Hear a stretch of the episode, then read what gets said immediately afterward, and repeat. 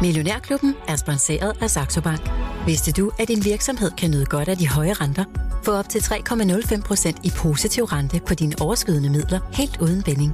Hør mere efter podcasten. Millionærklubben fra Jørgen Vester med Bodil Johanne Gansel.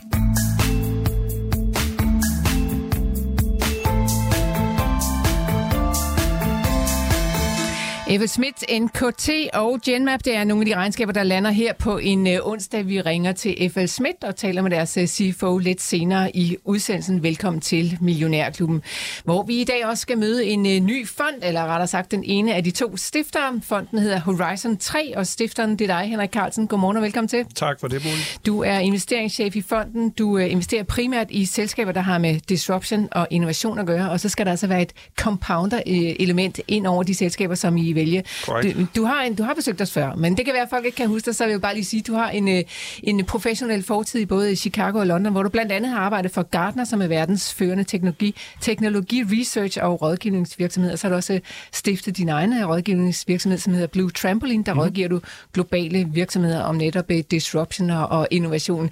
Lang intro, Henrik, ja. men det er jo dejligt, at du vil være med os øh, igen. Nu har I så stiftet en fond, du og en partner, Horizon 3. Hvorfor i alverden hedder den lige det? Horizon 3, jamen det, det er faktisk sådan et innovationsbegreb, hvor man snakker om, om, om Horizon 1, 2 og 3 innovation, hvor, hvor 1 det er sådan vi forlænger lidt med gulvbrædder og gør det lidt bedre. To, der laver vi lidt på siden af det, vi kan. Og Horizon 3, det er sådan der, hvor vi er ude og, og udfordre rammerne for, hvad, øh, hvad, man, øh, hvad, hvad, hvad, hvad der kan lade sig gøre. Så det er der, hvor de helt nye forretningsmodeller ligger, og den mere radikale innovation. Og disruption og innovation, det er jo altså noget, som du professionelt har ret uh, godt styr på. Du har været mm. i det game i rigtig mange år. Og så kommer sådan compounder-effekten ind over. Det skal vi tale meget mere om, ja. og, og blive klogere på, hvordan I vælger aktier ind til, til jeres fond.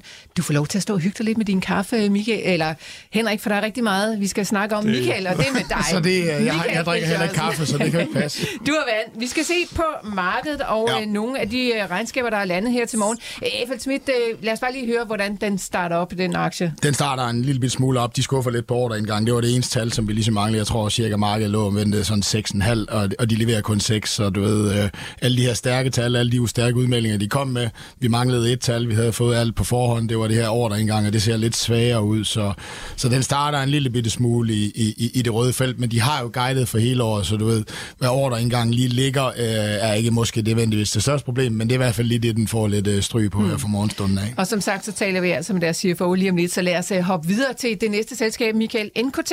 Ja. Det er kabler. Hvad, uh, har de det godt ude hos NKT? Ja, det har de, øh, men, men de var ikke lige villige til at, at melde helt så meget næste års indtjening, som, som markedet er forventet, og så er de selvfølgelig også ude at indikere, at de søger om tilladelse til at udvide aktiekapitalen med 50% i stedet for kun 20% direkte til markedet, det vil sige udenom eksisterende aktionær.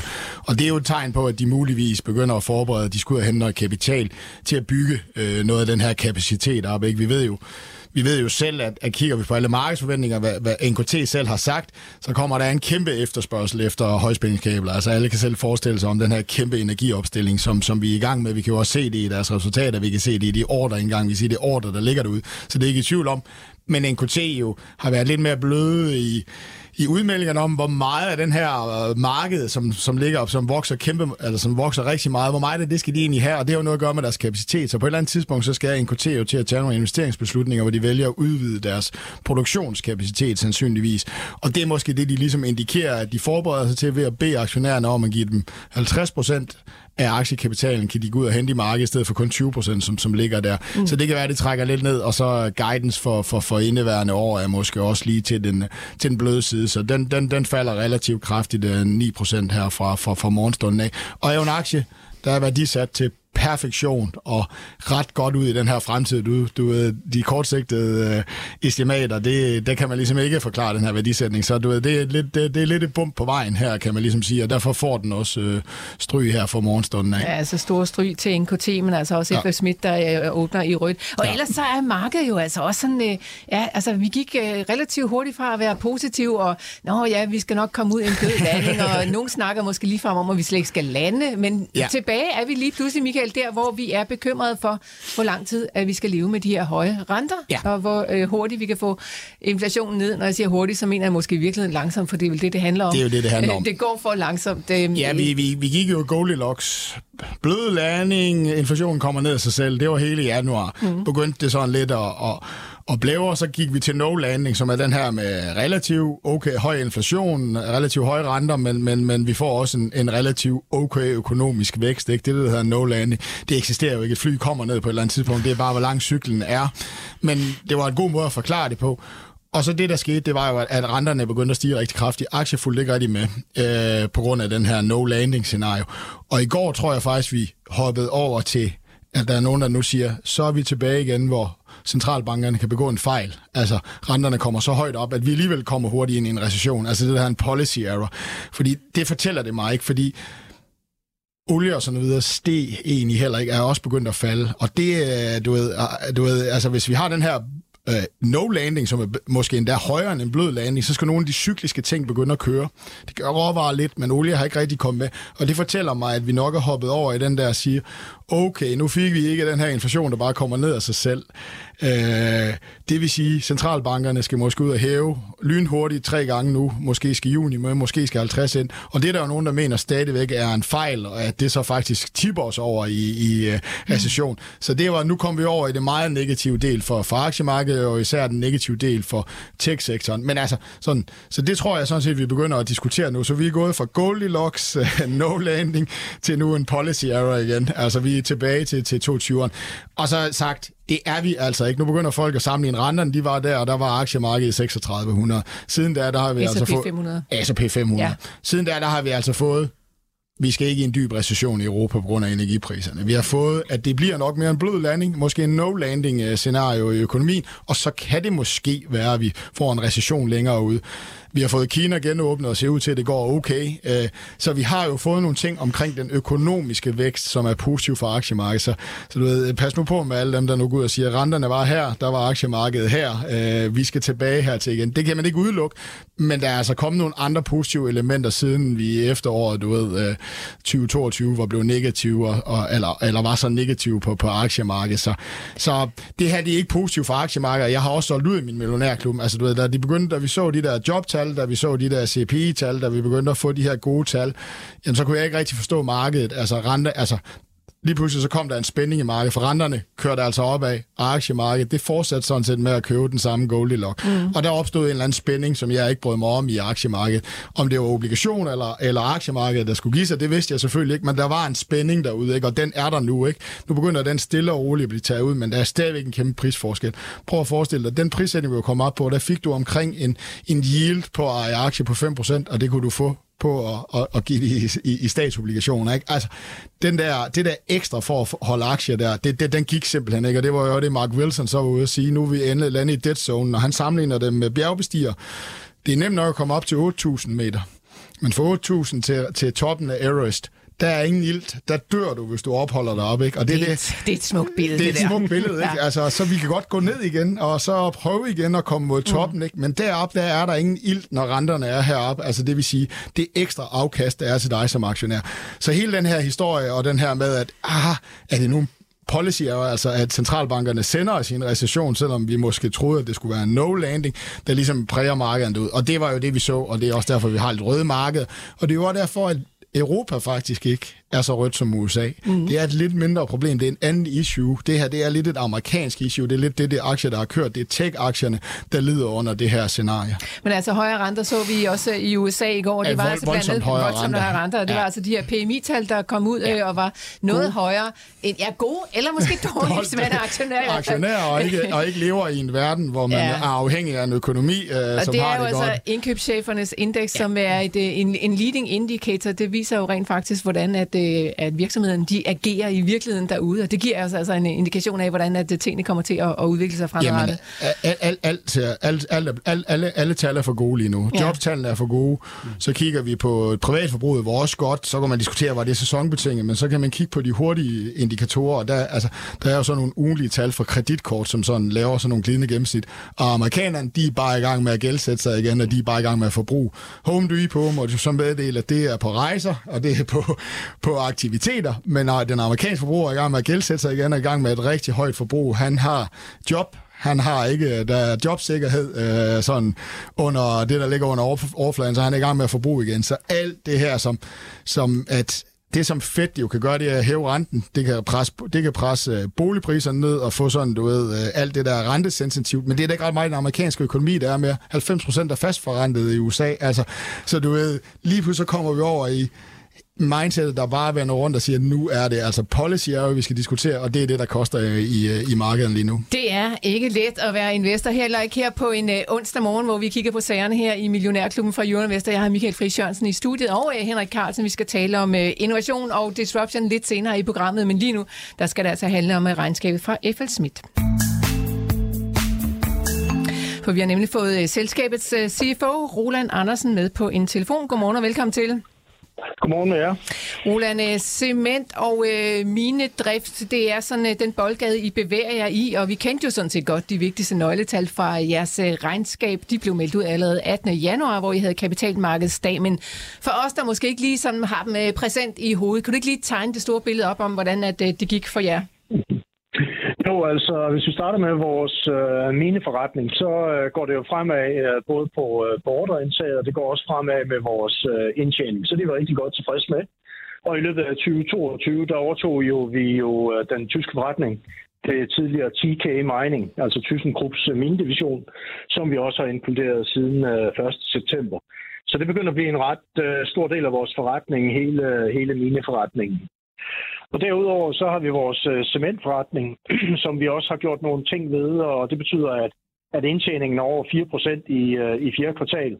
Og det er vi rigtig godt tilfreds med, så nu er det, nu er det tilbage i, øh, i sort tal øhm, og fortsætter som en, øh, en øh, profitabel forretning. Så vi synes, vi har haft et øh, godt kvartal herude, og øh, vi ser frem til et endnu bedre 2023. Mm. Og øh, altså, nu siger du altså, at det er gået sådan set meget godt i minedriften med de øh, gode ordre indgang i, i øh, hos Eiffel Smiths, men altså overordnet set, så lever vi jo ikke helt op til det, som der var forventet. Altså det, man skal huske, det er jo, at uh, i løbet af 2022, der tog vi jo en del af vores forretning og kaldte uh, non-core, altså ikke gerne aktiviteter. Dem har vi ligesom skilt ud, og dem kommer vi til at øh, afvikle. Det betyder også, at vi tager jo ikke ordre i den del af forretningen mere. Det er den ene ting. Den anden ting er, at vi er ude af Rusland. Vi er helt ude af Rusland, og det vil sige, at der er heller ikke nogen ordretilgang i Rusland i fjerde kvartal. Det skal man huske, når man kigger på øh, ordreindgangen og sammenligner med samme kvartal i øh, 2021. Og hvis man isolerer for det, så har vi en organisk vækst, som er sted mellem 10 og 15 procent. Og det er vi rigtig godt tilfreds med. Mm. Så øh, ude af Rusland og TK Mining, altså ind i butikken. Så hvordan kommer det til at påvirke jeres strategi fremadrettet, Henrik? Det er jo sådan nogle to øh, ret store og vigtige områder, som, øh, som der sker hos jer. Ja, altså, øh, altså strategien fremadrettet mener du frem ja. mod vores strategi der, over 2026. Ja. Jamen altså, vi kommer til at være øh, fokuseret på at bygge en, øh, en øh, rigtig stærk serviceforretning i vores øh, mineforretning. Og så kommer vi til at fokusere på, øh, på de produkter, øh, vi har udvalgt, som skal levere det, vi kalder den samlede flowsheet i sådan en, øh, i sådan en øh, mineoperation, som er en serie af produkter, der laver alt fra at du begynder at øh, hvad skal vi sige, kværne ned i minen, til du kommer op og drysser kover ud øh, på den anden side. Alt det kan vi levere, og det kommer vi til at fokusere benhårdt på. Men det vi ikke leverer, det er, de store, det er det store konstruktionsarbejde, som vi tidligere har gjort altså bygge fundamenter og store stålstrukturer og sådan noget. Det, det skal man bede et construction firma om at gøre. Og det betyder, at vi kan reducere vores risiko ganske betydeligt herude og undgå nogle af de meget store udsving, vi har haft i indtjeningen over de sidste 5-10 år. Mm. Vi lever i en øh, ret foranderlig verden, må man sige, og det har I jo så altså også mærket, blandt andet i forhold til Rusland øh, ude hos jer. Roland, men hvordan øh, guider I sådan her for det næste års tid i, øh, i øh, en øh, ja, periode, der er så usikker, og vi ikke ved, om vi får recession eller ej? Øh, kan du fortælle os lidt om det? Ja, det kan vi godt. Altså, vi, vi regner med at fortsætte væksten, toplinjevæksten i, i mine forretningen. Og vi siger, at vi får en justeret margin på en 10 procent næste år. Altså nej, i år er det jo så 2023. Men vi får travlt i år med at, øh, at integrere TK. Så derfor øh, så kommer det, man til at vente et år med, øh, med at se yderligere vækst i, øh, i indtjeningen. Så vi kommer til at bruge nogle penge, øh, øh, en god halv milliard i år, på at integrere TK, og så skulle vi gerne være et bedre sted, når vi kommer ind i 2024-2025.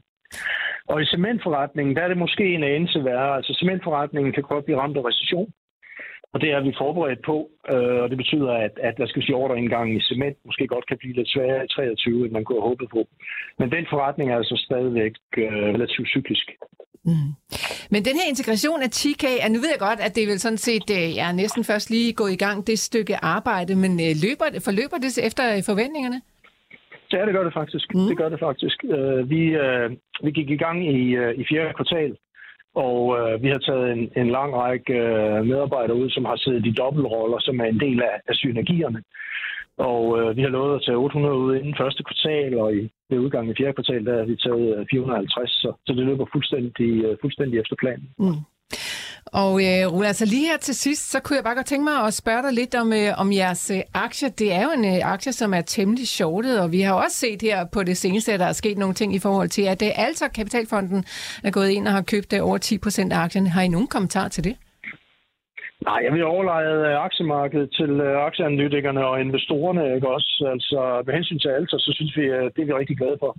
Vi synes, det er en blåstempling af vores strategi og nogle af de ting, vi, vi går og gør at de er interesserede i at købe sig ind i en forretning, som, øh, som også, og ikke mindst vores, øh, vores grønne agenda, ikke? Altså, vi kommer til at gøre en, en rigtig, rigtig stor forskel i, øh, i den grønne omstilling, hvis vi lykkes med at, at reducere CO2-emissionen blandt andet fra cement, men også øh, i vidt omfang i, i mineindustrien, som jo er to store forurenende industrier. Så der er rigtig meget at gøre på den grønne agenda, og det tror jeg også øh, altså er interesseret i at til med. Mm. Roland Andersen, vi ønsker jer held og lykke med det hele. Tusind tak, fordi vi lige måtte låne dig her til morgen. Ja, tak for det.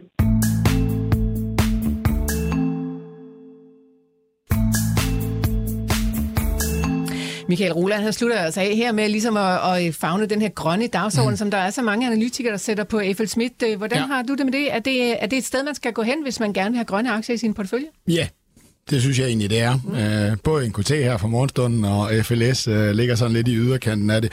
Og det er jo, fordi vi får det her taxonomy øh, framework her i Europa, hvor, hvor der er ingen tvivl om, at, at lige nu der er cement jo bare cyklisk hårdt ramt af, af alle byggerelaterede ting. Øh, og cementproducenterne på et eller andet tidspunkt, så bliver de altså relativt hårdt ramt og skal nok have omstillet deres, øh, deres cementproduktion i, øh, til, til, til, til, til en grønnere, ellers så bliver det rigtig, rigtig, rigtig dyrt for dem i det her taxonomy, som er på vej i Europa. Og, og generelt investorer vil jo ikke investere i cementindustrien, hvis det er de ting, de får ind i deres bøger, som, som, som man kan se der. Øh, så, så ja, det, det er jeg faktisk enig i, at, at der ligger en strukturel vækstdriver for, for FLS. Den er, den er stærkere og mere direkte i NKT, men i FLS er den der også. Ikke? Og det er jo også noget af det, som jeg nok er blevet priset ind med Alters indgang. Og så er jo det her med, at de er blevet jo det, vi elsker af virksomheder. Nu må vi se, om de kan levere på det, men at de er jo blevet rigtig, rigtig fokuseret på, at de skal tjene penge frem for at vokse, som han selv siger. De skal ikke bygge de her ting. Der er ingen penge at hente der, vel? De skal, bygge, de skal leve af deres teknologi. De er meget mere fokuseret på at tjene end at vokse. Ikke? Øh, de to ting sammen med den grønne del gør jo, at, at, at FLS-aktien nok øh, du ved, er, er blevet taget tilbage i folden hos, hos, hos mange investorer. Nu skal der leveres på det, og det er det, vi må se. Men Michael, nu kunne jeg jo ikke få ham til, og det er jo ikke overraskende sådan set, jeg kunne ikke få ham til at kommentere det her med de mange shorter, og heller ikke nødvendigvis specielt meget omkring. Ja. Altså. Men hvis vi nu skal lige lave en leg og prøve at sætte os ind i hovedet på nogle af de her mange shorter, hvad ja. er det, der gør, at øh, der til simpelthen er mange, som mener, at den her aktie skal noget lavere? Jamen, jeg tror jo, at, at, at, at et, de havde jo skuffet, de havde en ledelse, som ikke var særlig fokuseret på bundlinjen. Det er ligesom over. Øh, to, øh, Jamen, det har jo ikke været særlig imponerende, øh, de resultater, de har leveret sådan over den sidste lange periode. Så det er jo nok derfor, Jordan lå der, man var vant til, at det var nogenlunde, øh, så tror jeg, man har lagt der, fordi at, at, at du ved, at, at, at cyklisk... Jeg tror sådan set også, de er på vej ud. Altså, det, det er min umiddelbare vurdering. Altså, jeg tror, de, de har meget, meget svært ved at argumentere for deres kortsigtede case. Så der er kun en, det er, at du ved, at, at den her TK Mining integration, den bliver meget sværere at, at påvirke resultaterne meget mere negativt. Men jeg synes jo, at FLS har ligesom taget brøden af shorterne ved at hensætte en masse til det her TK Mining, som ikke er så godt. Så du ved, det er taget i det her regnskab. Så ser man det ikke i, i, i, i de kommende år.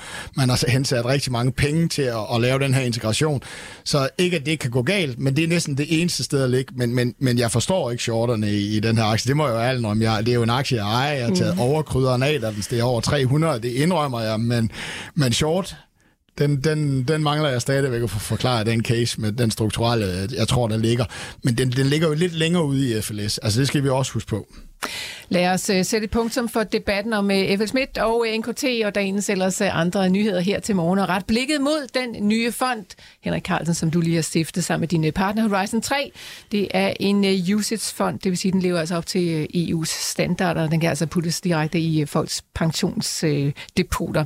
Uh, mm. Det handler om compounder-aktier. Hvorfor er det vigtigt for jer, at det skal være compounder-aktier, som I samler op, og vi skal måske lige nævne compounder-aktier. Det er det, som vi kalder altså aktier, der genererer det, som vi øh, sådan tilnærmelsesvis kan sige renters renteeffekt. Ja. Hvorfor er det vigtigt for jer, at det skal være compounder-aktier? Jamen, vi, vi tror på, at vi har en, øh, en strategi og en horisont, der er minimum fem år og øh, vi, vi tror ikke, at vi sådan kan, kan forudsige kvartal til kvartal, hvordan tingene går, sådan hop fra isflag til, til, til isflag for at hente krummerne og de næste 10 procent. Så, så vi har sådan kigget på dataen og kigget på, på, på andre dygtige investorer, og det vi kan se, det er sådan, øh, jamen de virksomheder, der vokser deres omsætning og deres indtjening og deres cashflow øh, over tid, det er typisk øh, innovative øh, vækstvirksomheder, der gør det.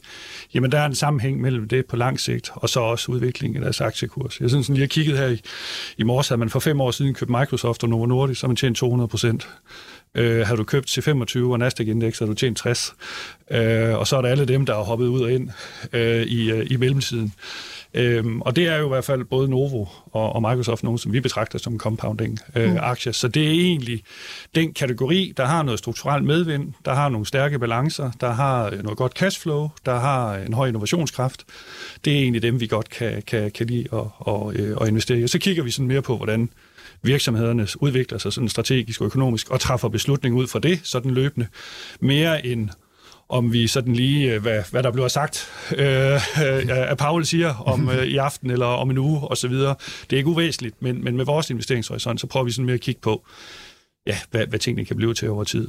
Øh, Men Henrik, øh, inde i mit hoved lige nu, der er der bare noget, der ligesom taler imod hin, øh, hinanden. Når vi taler om øh, disruption og innovation, så er det jo måske noget, vi ikke rigtig har set endnu, hvad det bliver til derude. Det ligger vel på en eller anden måde i ordet innovation, mm. at det er noget, der lige er ved at blive opfundet. Hvordan i verden skal man vide, om der er compounder-effekt i sådan nogle selskaber?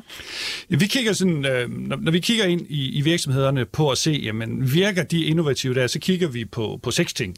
Vi kigger på, øh, på ledelsen, for eksempel. At, at det her en ledelse, som har, har, har en track record med innovation? Har de arbejdet med, med, med, med innovation? Er det nogen, hvor man sige, hvis jeg skulle, skulle starte et innovativt startup, er det så ham eller hende, jeg vil have med ombord? Øh, det, det kigger vi på, velvidende, at, at sådan 60% af en virksomhedskultur og mindset jo defineres af topledelsen. Så kigger vi på, øh, bruger de penge på innovation? Øh, det er der flere og flere, der gør. Det er ikke, der er ikke sådan 100% koalition mellem, hvor meget man bruger og hvad man får af, af impact på det, men det er dog en indikator på, hvad man, øh, hvad man skal bruge. Bruger ledelsen deres egen tid på innovation, det er sådan, hvor meget blev der talt om innovation på earnings calls. Der lavede vi sådan, øh, jeg tror det var for i sidste sommer, undskyld, en, øh, en, øh, en gennemgang af C25'ernes earnings calls. Halvdelen af dem nævner slet ikke innovation. De, de, der var sågar et enkelt selskab, der kunne komme igennem et earnings call uden at nævne deres kunder. Øhm, hvor, hvor dem vi kigger på, hvor meget taler de egentlig om, øh, om innovation? Taler de om øh, de her innovationsprojekter? Det er jo fordi, hvis du, hvis du har mod til at tale om det på et call, mm, så begynder det måske at blive konverteret til nogle, øh, til nogle revenue streams og noget indtjening også øh, på et tidspunkt. Så kigger vi på, hvem ansætter de? Altså man kan jo se, hvad der er job openings. Jamen er det profiler, der rimer på, på, øh, på innovation og vækst, eller er det profiler, der rimer på optimering og controlling? Øh, så kigger vi på, på væksten selvfølgelig, øh, både den historiske vækst, men også hvad man kan forvente af fremtidig vækst. Og så der er sådan en række indikatorer, man kan bruge sådan til at få, få, øh, få, øh, få hånd om det. Så kigger vi selvfølgelig på forretningsmodellerne. Jeg har jo en innovationsbaggrund, og Benjamin, min partner, har en, en, en tech-baggrund og så videre på at se, hvordan, hvordan det hænger, hænger sammen. Der er jo lavet masser af god teknologi og masser af patenter, men at konvertere det ind til et product market fit og få et product market fit til også at være en god for skalerbar forretningsmodel. Der er altså et stykke vej. Og det er dem, vi som prøver at finde. Så det er altså ikke nødvendigvis sådan særlige sådan, øh, smalle segmenter, I kigger på, eller sådan øh, smalle brancher. Det kan være ja, hvad som helst derude? Ja, det, det, altså, vi, vi, vi, vi har jo i hvert fald meget teknologi, og det har vi, fordi vi kan se, at de tigger mange af de bokse. Øh, specielt på, på forretningsmodellerne, når de først får den knækket, og det er der jo altså bare rigtig mange, der ikke gør.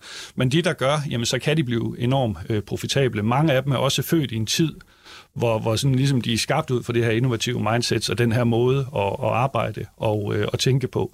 Så vi har, øh, vi har, vi har jo, jeg tror, ja, det næsten det hele er, øh, er inde det, du vil, vil, vil, kalde, øh, vil kalde tech i øjeblikket, men det kunne jo i princippet lige så godt være Novo Nordisk, kunne også godt være i, øh, i vores portefølje. Den ser vi også som en compounder, der tænker nyt og, og, og, øh, og har noget strukturelt medvind, og, og den laver så med også cashflow og har en god balance og sådan mm. noget. Så, så det, det, er jo... Det er jo så hvorfor det, ikke den i porteføljen?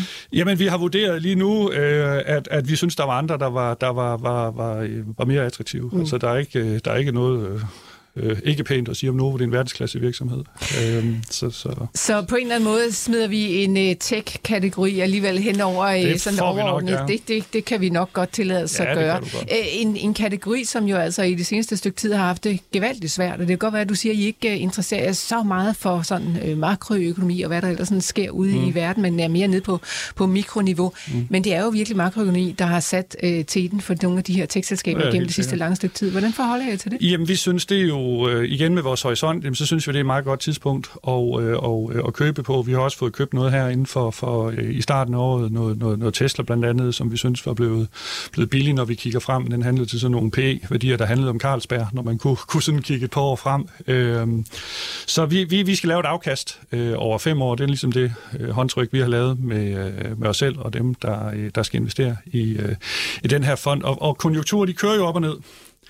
Øh, men over tid, så tror vi egentlig også, at øh, det, at virksomhederne de har øh, nogle dygtige ledelser og vokser deres omsætninger på deres bundlinje, vi tror over tid, det er faktisk det, der kommer til at betyde øh, allermest. Og så er der noget bølgeskvulp nu, der er vanskeligt, men den modvind bliver også til medvind, og så, så ligger der noget der frem for at sidde og sådan frem og tilbage, men nu skal man være i banker, øh, og så skal man være i noget andet og tredje og fjerde. Det er der nogen, der er rigtig dygtige til, men, men det er ikke os, der er dygtige til, øh, til det, og det er heller ikke det fokus, vi vil, øh, vi vil have som sagt. Men tag Microsoft og Novo, der har været et 18, som ikke var specielt godt. Der har været noget corona i 20, der har været 22, som ikke var specielt øh, godt, men de har alligevel lavet 200 procent over fem år. Det, mm. det tror jeg, de fleste vil være, øh, være tilfredse men, til. Men Henrik, det kan godt være, at fonden er ny, men har I noget historisk afkast, I kan lægge på bordet her, så vi ved lidt om, hvad I ja, har det er jo ikke meget. Altså, vi, vi stiftede selskabet i, øh, i forsommeren sidste år, hvor vi, hvor vi begyndte at investere vores, øh, vores egne penge, og sidste år, det var så et, øh, et minus på, på knap 11 procent.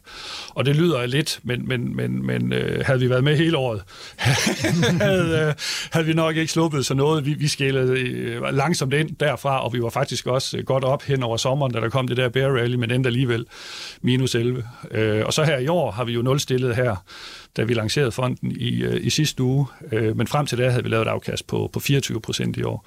Øh, men, men det tror jeg ikke, man skal lægge så meget i. Altså det, det, er jo, det, det kunne lige så godt have været gået den anden vej, og, øh, og, og, og ja, nu har vi haft en, øh, en kursgraf i øh, en to-tre dage, og sådan noget, og den, den ligger så på knap minus 2 procent, mm. eller, eller sådan noget. Så, så det er, øh, så det er så, vi får lavet en backtest selvfølgelig, som man, som man skal, og det er jo sådan, ja, det ved du måske mere om, det er sådan et relativt teoretisk øh, øh, stykke arbejde. Ja, der er meget papir, og der er meget data og sådan noget, ikke? Men, ja, jeg har jo øh, sjældent set, at backtest ikke faktisk kommer frem til, at man slår markedet. Ja, nogen, der, og sådan der noget, det. ikke? Det, uh... Men så det, vi laver den viste det godt, det, det, det, ja, det kan man læse om på vores hjemmeside, hvad det er. Det, det, er sådan, det er i hvert fald et afkast, som vi ikke vil garantere øh, fremover. Men, og men, øh, på øh, jeres hjemmeside, der kan man også læse præcis, hvad det er for nogle aktier, I har investeret i, og ja. er sådan case-beskrivelser, og hvordan, hvad det er, I vurderer ned i dem. Du har taget tre af dem øh, med ja. til os. Øh, vi skal omkring øh, tre af de aktier, som allerede eksisterer i din fond.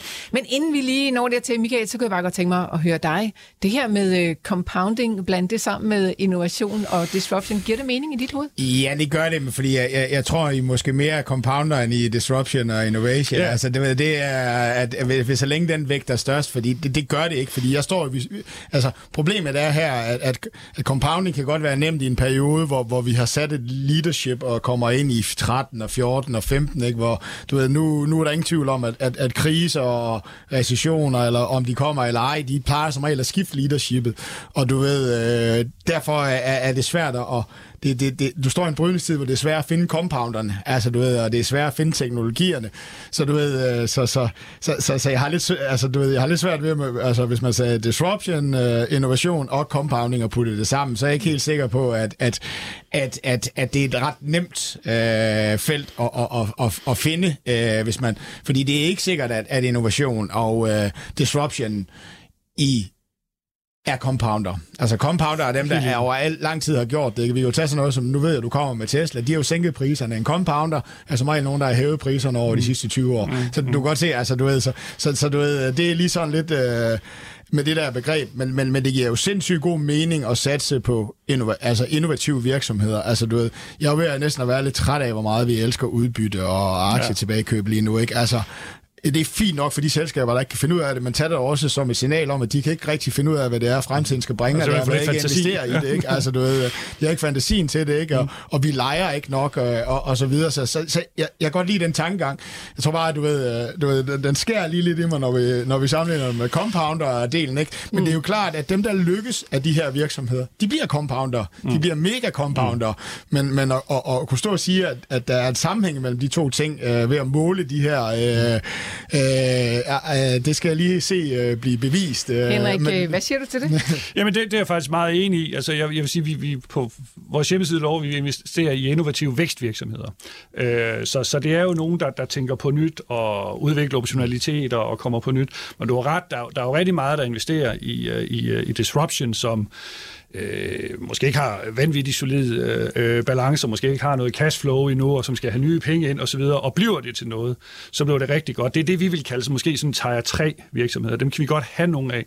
Men det er små positioner, og hvis de viser sig at bryde igennem den der øh, øh, punkt, så er der masser af tid til at købe dem øh, til at, at, at, at høste igen. Det, det er men, ikke en risiko, vi sådan skal tage på vores medinvestorer. Men det er elsket at I, at I, I scanner conference calls og leder efter, at de rent faktisk snakker om deres kunder, og at de ja. snakker om innovation. Og ja. det med kunder der, fordi er der noget, der virkelig har virket, så er det jo det her med, at man, man har jo den her skala fra 1 til 10, og er man 8, så anbefaler ens kunder en. Ja. Altså hvis man måler selskaber, der ligger over 8, og kigger over afkasten over de sidste 10 år, så er der ikke nogen, der, der, er, ikke nogen, der er der, der er ikke nogen, der slår. Den er, den, den, den, den er bare ret svær, fordi det er ikke alle selskaber, der offentliggør de her ting. Nej. Men det at forstå sine kunder og have en 8 på den der skala, som hvor de kunderne rent faktisk anbefaler dig til dig, den langsigtede forretningsmodel, ja. det er mm. altså bare dem, der virkelig, ja. virkelig gør det godt i markedet. Du ved, der er nogle få fonde, der kører med det her, mm. men, men, men det er rigtig svært at få de her data på det, mm. der hedder en loyalty score. Eller ja, det promoter score. De promoter score, ja. ikke? Altså, yes. Så det kan jeg godt lide, at man leder efter. Mm. Vi skal hoppe ned i nogle af de aktier, som I har investeret. Vi har allerede afsløret, at Tesla er en af dem. Jeg er sikker på, at det giver uh, god stemning ud på vores Facebook-side. Jeg var lige forbi hurtigt, Henrik, mm. og kigge, hvad der sker derude. Og der kunne jeg se, at Anne Christensen blandt andet skrev endnu en fond, som man kan spille sine penge på. Øh, mm. Der er kommet rigtig mange nye fonde her igennem den tid, hvor at det blev lige pludselig monstermoderne at investere i aktier, og alle lige pludselig skulle med på den vogn. Øh, det marked, er det ikke også ved at være med det? Der er jo rigtig mange fonde, og vi, vi har jo sådan, øh, Benjamin og jeg, vi er jo sådan, vi er jo også kun i en bank, og vi er jo også blevet inviteret til at investere i nogle af deres, men vi, vi synes ikke rigtigt, der var øh, et produkt, der havde fokus på, på det, vi godt kunne lide at investere i, og det vi sådan øh, har haft held til at investere i. Og så tænkte vi, så, øh, så lavede, så lavede, øh, så lavede vi det selv. Øh, og folk skal jo vurdere, om, om, om de synes, det er at spilde øh, pengene eller, eller ej. Det, det, det synes vi ikke rigtigt, vi vil stå mål på efter 48 timer. Men, øh, det er måske lige hurtigt, øh, måske lige hurtigt nok, men, men man skal selvfølgelig øh, se, hvor vi prøver at være. Vi vil gerne være Danmarks mest transparente fond, faktisk. Vi vil jo gerne, altså vi lægger porteføljen frem, vi supplerer sig med vores investeringscases, så man kan gå ind og se, hvad er det for nogle hypoteser og sådan noget, vi, vi, øh, vi tror på, og nogle teser, der ligger Er det anderledes end hvad andre fonde gør?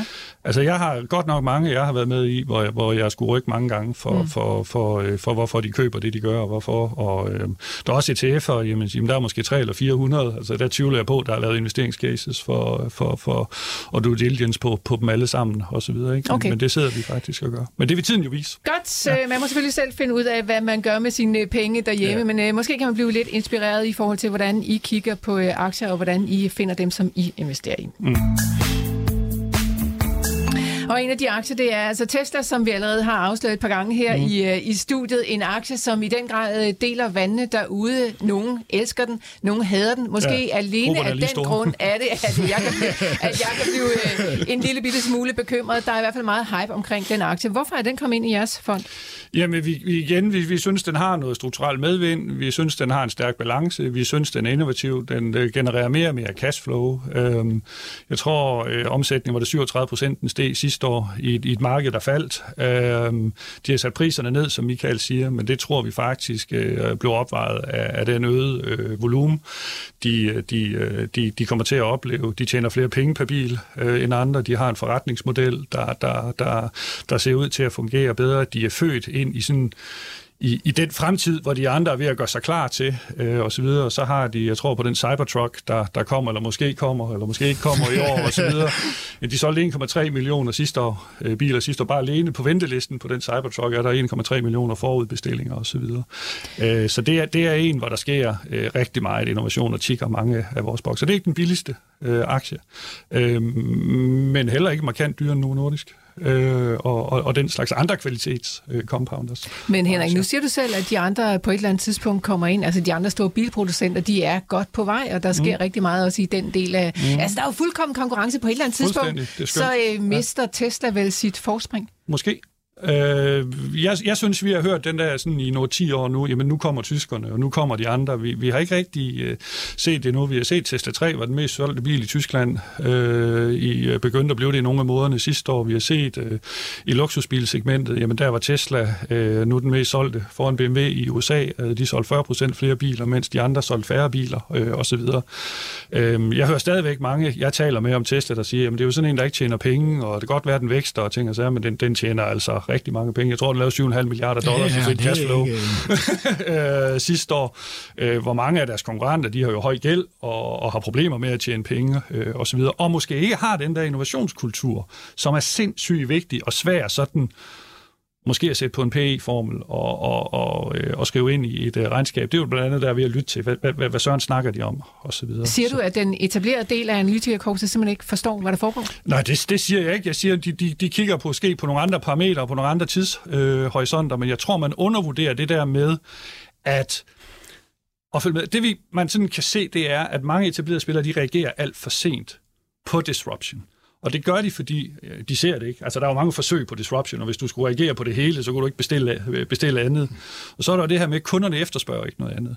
Og så er der altså også det her, altså måske er det mere, endnu sådan mere komplekst, det er, at det kræver altså nogle helt nye mindsets, nogle nye skills øh, og nogle nye kompetencer, nye øh, antal medarbejdere, nye organisationer osv. Og så måske den aller sidste, som er den vigtigste, det er, der er rigtig mange etablerede virksomheder, der er afhængige af, at deres forretningsmodel ikke ændrer sig. Hvis du arbejder i... Øh, på en vis, for eksempel. Nu er vi i et, i et mediehus, øh, og nu er I jo langt fremme med den digitale transformering. Men der er også mange, der har været afhængige af, at avisen skulle trykkes, og der står et trykkeri, der skal, der skal holdes i gang. Øh, bankerne er afhængige af, at der er filialdirektører, der, der er alle mulige, som, som egentlig får deres løn for, at tingene ikke, øh, ikke forandrer sig ret hurtigt. Hos Kodak, jamen øh, 10 minutter inden de fejlede til, til, til deres bankruptcy i sin tid, jamen der sad folk, der fik bonusser på og øh, kørende skarp produktion på filmruller. Øh, og, og det er sådan man bliver bare afhængig af det, og det er enormt komplekst. Øh, vi har data, som siger, at 75 procent af alle CEOs, de frygter faktisk, at deres forretningsmodel bliver disrupted. Og når vi ser på sådan fremskridtene på sådan at transformere den, det er der nogen, der er sindssygt dygtige til. Der er altså også nogen, hvor det går, hvor det går for langsomt. Og det er jo sådan der, hvor vi prøver at sige dem, der sådan ser ud til at have knækket det, eller være på den anden side af det. Altså Microsoft er en af vores øh, største positioner, men det er jo sådan, er jo gået fra at sælge licens og få noget maintenance fee til at være en, en anden forretningsmodel i dag. De er jo lykkedes med det ikke? og har medvind for cloud og cybersecurity og stort men, set Men kan det ikke også blive, altså lad os, hvis vi lige hopper tilbage til Tesla, du ja. øh, nu er jeg, jeg, er ikke, jeg er ikke den der permabær, som siger, man ikke kan eje den. Ah, ja. jeg, der er en pris, jeg gerne vil betale for den, og den rammer den aldrig, før den når at stige igen. Det er jo det, der er med det, det, er, det, der er med dem der. Ikke? Så det, ja. det er det der. Men, men jeg kunne jo godt være lidt bekymret for, at den her kultur faktisk ved at gå lidt i fløjten med størrelsen af Tesla. Ikke? Du ved, ja. Lige pludselig så er Kina, du ved, det, er, det, er, det, er, ja. det, er, det er den større drivende faktor for, ja. for Tesla end deres innovationskraft. Det er ja. deres produktion produktionsøkonomi, ja. der er den større drivende kraft, og derfor kan det jo godt gå lidt... Jeg er godt med på, at de har batteri storage og, og, og selvkørende biler osv., ja, men det må vi bare sige, altså skal vi prøve at kigge på, hvad de de sidste år skulle have leveret på, og være rigtig ja. innovative og have rigtig ja. mange dage, ja. så var det selvkørende biler, og der, der er Mercedes muligvis længere, altså med mindre data, jamen vi kan jo diskutere ja, ja, ja, ja. det, men, men det er jo det eneste, der har en bil kørende på de ja. tyske veje på motorvejen, ikke? Ja. Altså du ved, så du ved, øh, jeg synes man skal holde øje med Tesla, om, om den faktisk er ved at blive the ja. fat cat. Altså og det, du ved, det er fuldstændig enig. Øh, fordi at, simpelthen på grund af størrelsen, og ja. det der egentlig driver virksomheden. Men det ja. du siger der,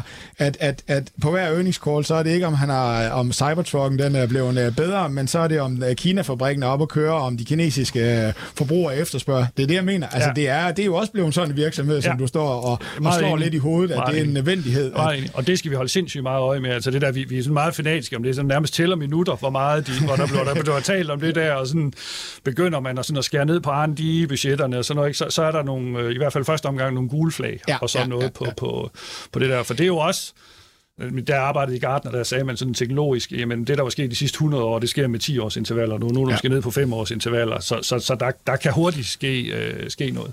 Og Henrik, den øh, hype, som der er omkring øh, aktien derude også, at det ikke i sig selv et, øh, en form for faresignal. Altså, det er jo altså noget, jo. der virkelig kan rykke aktien både den ene og den anden vej lynhurtigt. Mm. Jo, ja, altså vi kom jo fra, fra en tid, hvor der var ikke noget, der kunne gå galt, og så havde vi sådan i hvert fald i en, en del af 2022, hvor der ikke var noget, der kunne gå godt, og nu er vi sådan halvanden måned ind i år, og nu er der ikke noget, der kunne gå galt igen. og, og, øh, og, og, og vi kigger jo igen på virksomheden, og vi kiggede jo også på, vi, vi, selvom vi investerer i innovation, og også nogen, der, der er disruptor og har potentiale til det, så kigger vi jo også på valuations og sådan noget, og der synes vi i hvert fald, at vi da vi købte ind i Tesla her, i, øh, øh da, da alt der var ikke noget, der kunne gå godt. Der synes vi godt nok, den var attraktiv i forhold til andre virksomheder, der vokser 40 procent om, øh, om året osv. Kunne og du som... se det også, Michael, af valuations? Nej, jeg, jeg, jeg vil godt længere ned, men det kom den jo aldrig. Det kom, uh, altså, du ved, men, men jeg kunne godt se det lidt på valuations, men, men jeg var også bange for, at, at, at, at valuation var hængt op på nogle estimater, som var forkerte for 2023 og ja. 2024. Og der må vi jo sige, det der har rejst Tesla-aktien, en masse andre ting, og du ved, mm. at vi er blevet mere elsker de, den her type af aktier igen, i hvert fald de amerikanske private, det er jo, at de har i hvert fald lovet, at de sænkede prisen, men, behold, men beholdt rigtig meget indtjening. Ja. Det kræver, at de sælger mange flere biler, og at der ikke er nogen andre konkurrenter, der mm. går ud og gør det her. Mm. Mm. Og det er jo det, som, at da de lovede det, og da der blev købt ind på det, så har du ret i, så var den billig. Mm. De skal, men, lige, de skal lige have leveret de på det leveret, ja. Vi skal lige have set, at, at konkurrenterne ja. ikke reagerer, og jeg synes, de er rigtig langsomt til at reagere, så det kan ja. godt være, at den holder, ja. men bare, bare lige husk på, at hvis du køber den nu, så skal de virkelig levere ja. på det, de har lovet her i forbindelse med årets start. Ja. Og sænke priserne og holde bruttomarginen, det er fuldstændig afhængigt af, at de virkelig får skruet op for deres på. volumen på. Ja, så Henrik, øh, kan du sætte nogle ord på, hvor øh, lang jeres tålmodighed er med, øh, med Tesla? Altså, hvor lang tid kommer den til at eksistere i jeres portefølje? Og jeg ved godt, det kan man jo ikke love, for hvis der sker et eller andet vanvittigt, så skal den sikkert der, ud. Der kan jo ske noget på mandag, som gør, at den, den skal vi ikke... Så, uh, hvad, hvad er din umiddelbare tanker? Nu er det jo Musk, der har, der har lidt at sige. Så Ej, det, det håber jeg ikke, fordi hvis, hvis det er hans Twitter i følger, så, så, men, så, men, men, så men, det, men, men som udgangspunkt, så, så køber vi jo ind i virksomheder, vi gerne vil have i fem år, 10 år, og gerne okay. endnu længere. Det, er, det er jo det med compounding-effekten. Jeg synes, jeg så Reuters havde en uh, undersøgelse for nylig, ah, den er ved at være et år gammel, hvor de havde hentet data fra New York Stock Exchange, som sagde, at min gennemsnitlige ejerperiode på en aktie, der er vel nede på 5,5 måneder. Altså, så det, det er mindre end to kvartalers tålmodighed, man har til at compounde Så, så skal man godt nok ramme noget. Ja, var det ikke sådan noget 5-7 år i, uh, tilbage i... Uh, ja, det var det også blevet for let, ikke? Det er blevet for nemt, ikke? Vi har fået, uh, det er blevet gratis, det er klik med en finger, så er ja, altså, det, det, er også nogle reklamer, der er med til at drive det, og sådan noget, ikke? Okay, men uh, det lyder som om, at uh, den skal have lov at bruge hos jer et stykke tid endnu. Lad os, uh, lad os skynde os videre til, uh, til det næste aktie, fordi tiden den løber også lidt, lidt fremme her. New Holdings, uh, ja. NU Holdings, det er Newbank i Brasilien. Hmm. Den handler på New York Stock Exchange, og tickerkoden er N U, så kan man mm. selv lige gå ind og kigge på den. Hvad er det? Jamen, det er en af de her nye banker. Det, det var i virkeligheden noget af det, du talte om, Michael, med den der kundescore på 8 eller over. Mm. Øh, det, det, er, det er en 10 år gammel bank. Den startede i 2013 øh, af, af en tidligere bankmand, der arbejdede i, i det her, den etablerede sektor, øh, hvor han savnede simpelthen det her kundefokus. Så han lavede øh, en digital bank, øh, som startede med en simpel øh, kreditkort og en lønkonto til de her unbanked, som ikke havde mulighed for at få en, øh, en, øh, en bankforbindelse i Brasilien. Og det er sådan gået relativt slag i slag, og de fik 4 millioner nye kunder i sidste kvartal og har 75 millioner kunder nu i Brasilien og Mexico og Colombia. De har 44 procent af den voksne befolkning i Brasilien og 3-2 procent i Mexico og Colombia. Men det de også har, det er, at de har netop en net promoter score på plus 90. Så de er faktisk på, på over en 9 på den der kunde tilfredshedsscore. Jeg tror, det er omkring 80 procent af deres kunder kommer på referrals. Deres customer acquisition cost, det er 6 dollar, koster det at få en ny kunde.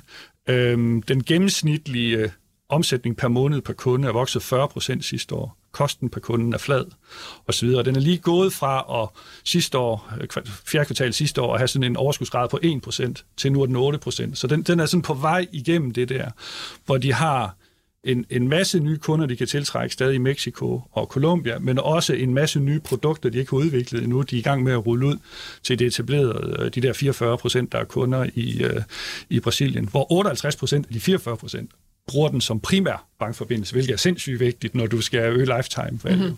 De kunder, der har været i banken længst, bruger i snit 23 dollars gennemsnittet er totalt 8,3 dollars eller 8,2 dollars osv. Så, så det er jo sådan en der, der tigger boksene med strukturel medvind, med, med cashflow, med innovationskraft, med en god balance øh, osv., og som Ja, den handler til en PE på omkring 40 nu, men, men regner du den hjem, så er vi på en 15-18 stykken om et par år. Og så har vi den til halv pris af Warren Buffett.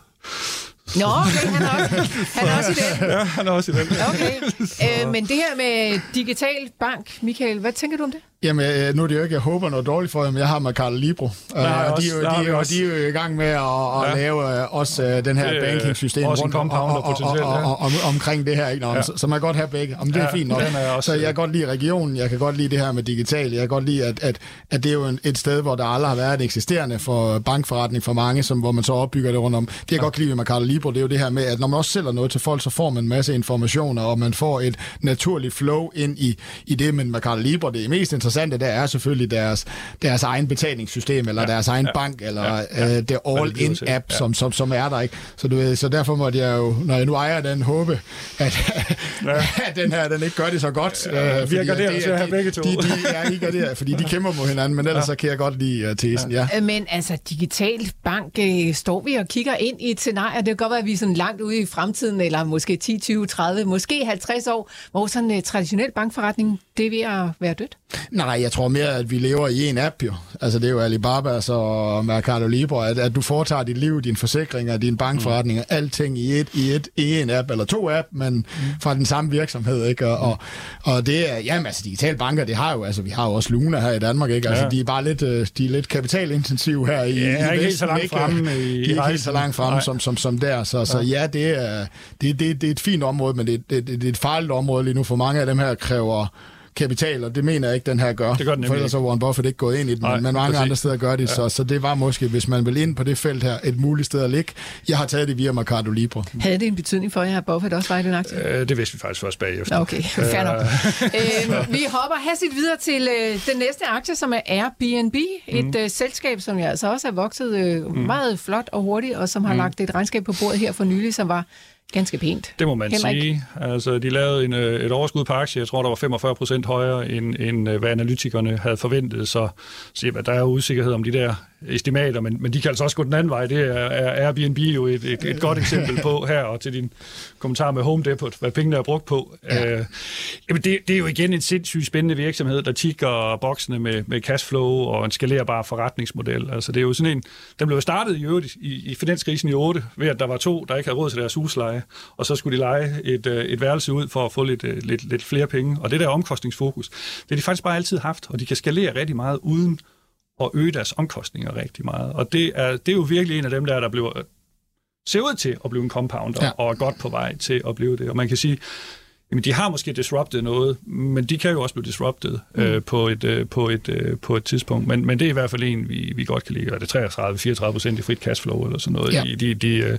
de laver. Det er jo... Øh, det er jo lækkert at se. Jamen, altså, den, den, den, begynder jo nu at, den begynder nu at sige, at den her platform, det er ikke alt, der lykkes, men, men, men du ved, vokser 70% på toplinjen, 5% på, på, jeg tror, de har skåret 5% i medarbejderstaben. Ja, ja. Ikke? Og det begynder de så nok lige at lave lidt om på, for at få noget innovation tilbage. Ja. Men på en eller anden måde, så begynder der nu at være, du ved, at det vi skal ikke kigge efter, det er ikke alle af den her type af selskaber, Nej. der er godt, men dem, der formår at, ja. at gøre det her. Ikke? Ja. Jeg har, du ved, den er på min ønskebænk, efter ja. jeg har set det her regnskab. Jeg er stadigvæk lidt bange for det, der, der kalder hævnrejse, eller revenge travels, ikke? Altså, du ved, ja, hvor meget have... er der inde i det der?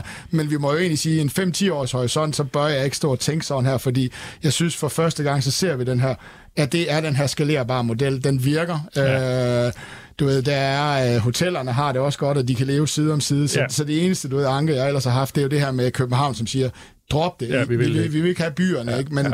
det var det også med Yber og så videre, ikke? Ja, det, det synes ja. jeg vil gå lidt ud. Så den er absolut på min ønskebænk nu. Jeg vil bare sige, det er der, hvor vi siger, at vi har været i tvivl, om den blev det her. Ja alt tyder på, at det gør den. Ja. Tickerkoden er ABNB, og den ja. handler på, øh, på Nasdaq, øh, hvis man selv vil ind og rode lidt med det. Altså, jeg var ellers i den øh, overbevisning, at folk, når vi igennem det her corona og sådan noget, tænkte, at jeg skal i hvert fald ikke ind og bo i et eller andet privat hjem øh, derude, men det er man ligeglad med nu. Jeg, jeg, jeg vil hellere det, end jeg vil stå på et eller andet ordentligt inclusive sted, øh, med fingrene nede i en buffet i hvert fald.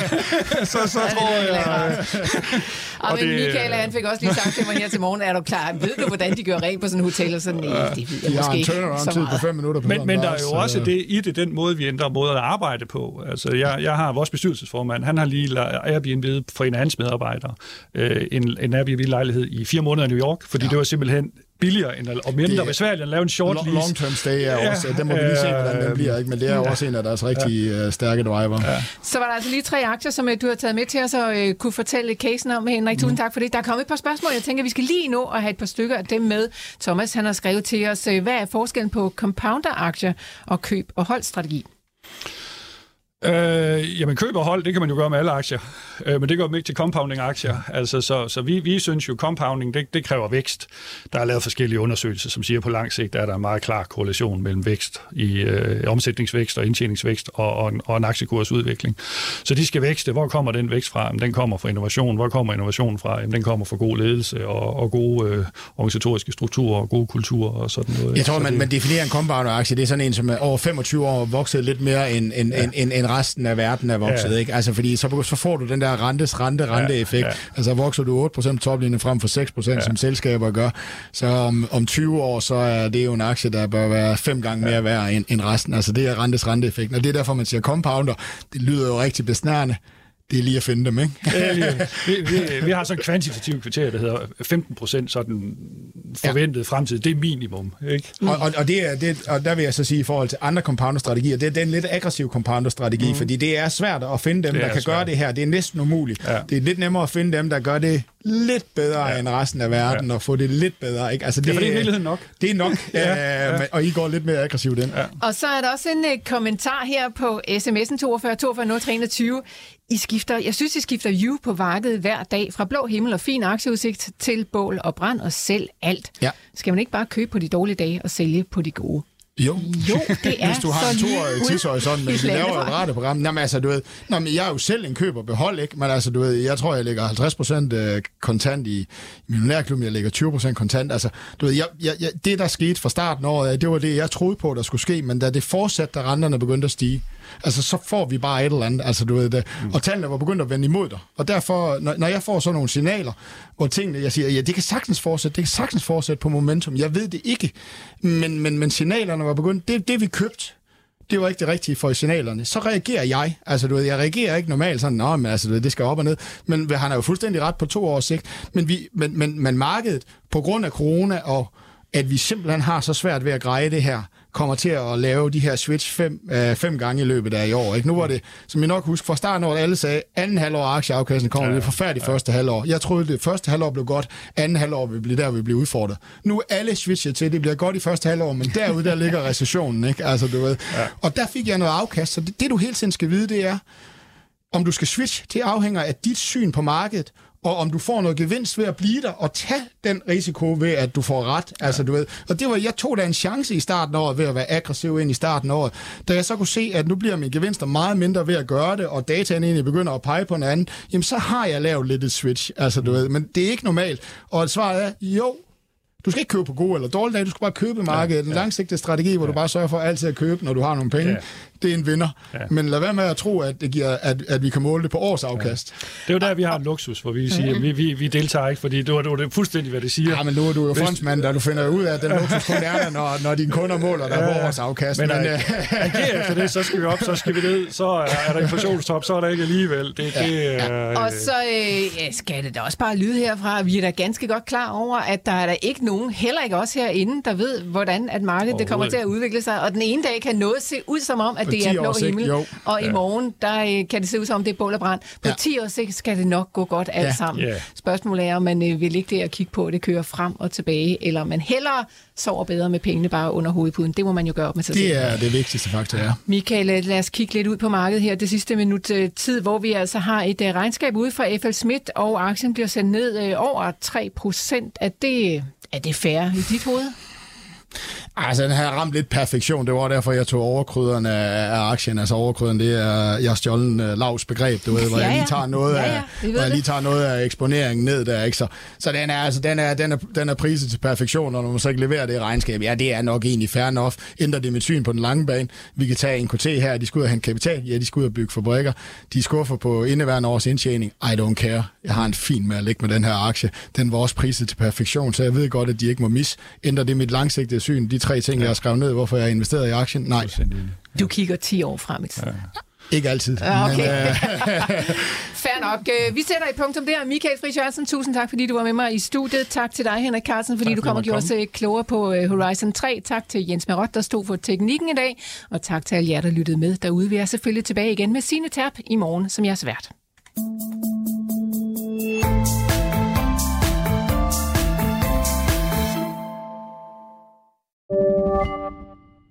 Millionærklubben var sponsoreret af Saxo Bank. Ved du, hvad dine penge helst vil være? Hos Saxo Bank kan du få op til 3,05% i positiv rente uden binding. Bare ved at have en investeringskonto. Det er nemt og gratis at oprette en konto. Der er ingen konto og depotgebyr, og der er ingen binding. Så du kan altid investere eller trække dine penge ud. Kom i gang allerede i dag på saxobank.dk.